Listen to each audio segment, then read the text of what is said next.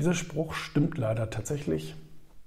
Die Leute wollen nicht wissen, wie Wurst gemacht wird und wollen auch nicht wissen, wie Gesetze gemacht werden.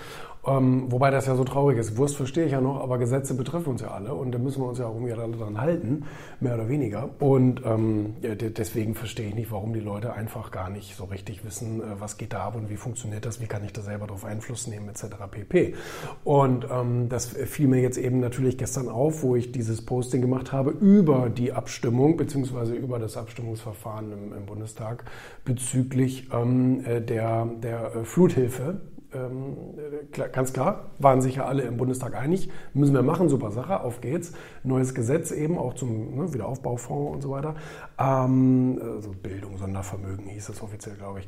So, und, und, und B, dann hat aber die, die GroKo, also SPD und CDU, die beiden ähm, will ich jetzt äh, nicht bezeichnen, ähm, haben ja gesagt, wir machen aber ein Omnibusverfahren, also wir, wir werden ein Gesetzespaket anbieten äh, zur Abstimmung und zwar einmal Fluthilfe plus Infektionsschutzgesetz. Weil da müssen wir noch mal ein paar Änderungen dran machen und so weiter. Das ist zwar alles wieder so unausgegoren und keiner weiß wirklich, worum es geht und alle beschweren sich drüber, ähm, aber muss trotzdem sein, so komm, äh, noch schnell mit durch, bevor die Wahlen stattfinden, wo wir das nochmal erledigt haben.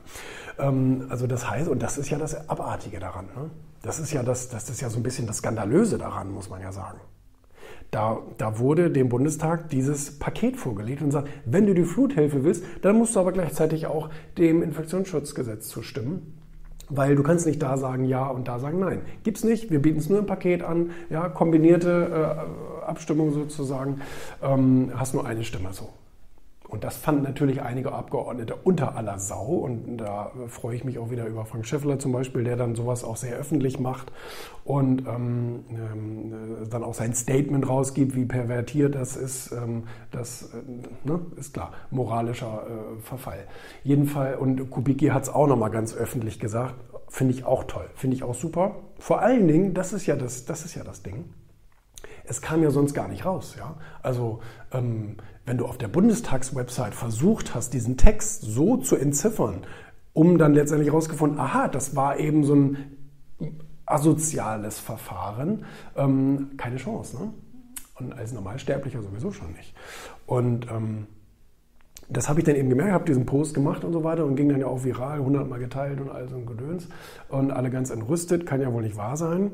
Ähm, aber es gab natürlich auch Leute, die sagen, ähm, stimmt das wirklich? Weil da auf der Website steht doch irgendwie, ähm, man konnte da ähm, sich dagegen stimmen und so weiter und so fort. Nein, leider nicht. Aber wie gesagt, die Herausforderung ist, dass die Leute eben nicht wissen, wie tatsächlich ein Gesetz überhaupt entsteht. Ja, wenn in der Zeitung steht, Regierung will neues Gesetz zur bla bla bla, dann heißt das ja nur, dass die Regierung bzw. die Regierungspartei oder Parteien ähm, einen Gesetzesentwurf vorbringen und sagen, das hätten wir ganz gerne. Aber das ist dann ja noch lange nicht abgestimmt, noch lange nicht beraten, noch lange nicht geändert und noch lange nicht äh, dann vom Bundestag beschlossen und noch lange nicht vom Bundesrat beschlossen und lange nicht vom Bundespräsidenten unterschrieben. Ja, also und Vermittlungsausschuss hat da auch noch nichts damit zu tun. Also das ist ja die große Herausforderung. Es ist wahnsinnig kompliziert, ja. Es ist wahnsinnig kompliziert, ähm, wenn man da in der Schule nicht aufgepasst hat. Und das wäre auch, glaube ich, in der Schule schwer zu verstehen. Ich glaube, jeder Erwachsene hat da auch so ein bisschen die, ja, ich weiß nicht, so die, die, die, die, die bürgerliche Aufgabe, sich äh, auch im Erwachsenenalter nochmal mit diesem Prozess zu beschäftigen. Weil es kann ja nicht sein, dass du dich jeden Tag an Gesetze hältst, aber überhaupt nicht weißt, wie die gemacht werden. Und ähm, vor allen Dingen, welche Stellen daran beteiligt sind und in, in welcher Art und Weise du eigentlich einen Einfluss hast auf diese Stellen. Zum Beispiel Bundestag, zum Beispiel Bundesrat. Jetzt sagst du, im Bundesrat wird ja nicht gewählt. Indirekt schon. Ähm, aber das ist eben so ein bisschen die Herausforderung. Ähm, ja, wenn der Gesetzesvorschlag bzw. die Vorlage vielleicht auch aus einem Ausschuss, vielleicht irgendwie aus dem, ähm, vielleicht aus dem Bundestag selber, vielleicht aus der Bundesregierung, dieser Vorschlag, Gesetzesvorschlag an den Bundestag übergeben wird, was wird dann gemacht? Dann wird ja nicht abgestimmt. Das ist ja nicht so. Aber das denken die Leute. Nein, es ist nicht so. Es wird verlesen und dann wird ähm, gefragt, und wie gefällt euch das? Und dann sagen die, nein, das geht überhaupt nicht. Nein, der, der Artikel ist Mist. Weil das hat ja nicht nur den Artikel, äh, die Gesetzesüberschrift, sondern das ist Artikel A, B, C, D, E, F, G. Und ähm, dann werden jede einzelne, jedes einzelne Wort wird dann zerpflückt. Nein, ich hätte gerne da ein anderes Wort. So, erste Lesung und ähm, dann Beratung, Abstimmung. So, sollen wir das so machen? Äh, jetzt wieder Mehrheitsfrage, ja, nein, nein, wollen wir nicht so machen. Okay, gut, dann nochmal von vorne, zweite Lesung. Machen wir alles nochmal von vorne. Was hättet ihr denn gerne anders? Wenn wir es alles so schreiben, ist es dann in Ordnung? Wäre dann jeder einverstanden? Nein, okay, immer noch nicht, na gut, alles klar. Dann machen wir dritte Lesung und ähm, äh, dann, dann gibt es einen dritten Entwurf und dann wieder beraten, so können wir das jetzt bitte endlich machen. So, dann sagen vielleicht 51 Prozent der Abgeordneten, jo, alles klar, so können wir es machen. So, dann ist es beschlossen. Einverstanden. Dann ist es beschlossen.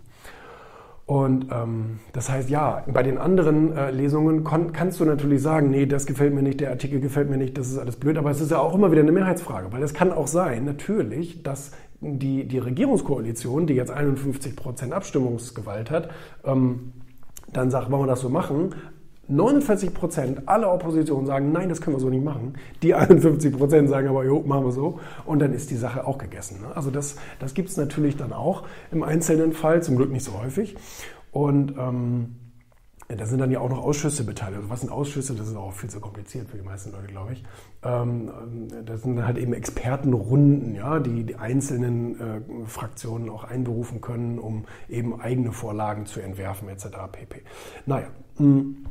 So, und, äh, und dann letztendlich siehst du dann diesen ganzen Abstimmungs äh, in, in, in so einem kurzen Absatz, dieses ganze Verfahren in so einem kurzen Absatz auf der Bundestagswebsite.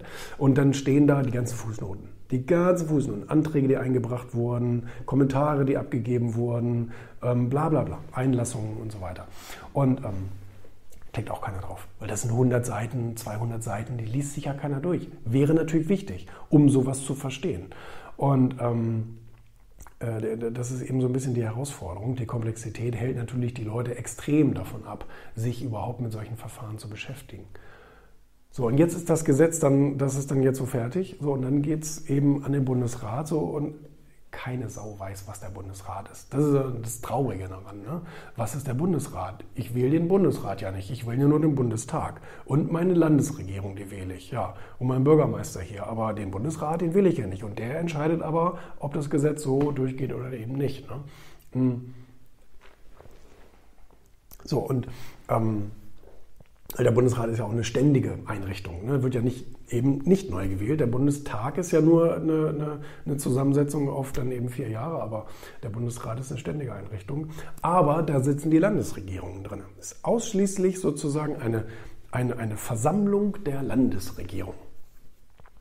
Und ähm, das heißt, ne, wenn, wenn, wenn bundesweit, also will, äh, regiert jetzt CDU und SPD, dann regieren da die Grünen ja, in irgendeinem anderen Bundesland oder die AfD oder was weiß ich denn was. So, und die schicken dann ihre, ihre Vertreter in den, ähm, in den Bundesrat. So, und die stimmen dann eben auch nochmal ab. Ne? Also das heißt, da kann es dann auch nochmal Abweichungen geben, vielleicht nochmal Änderungen, Ablehnungen, geht es wieder zurück an den Bundestag.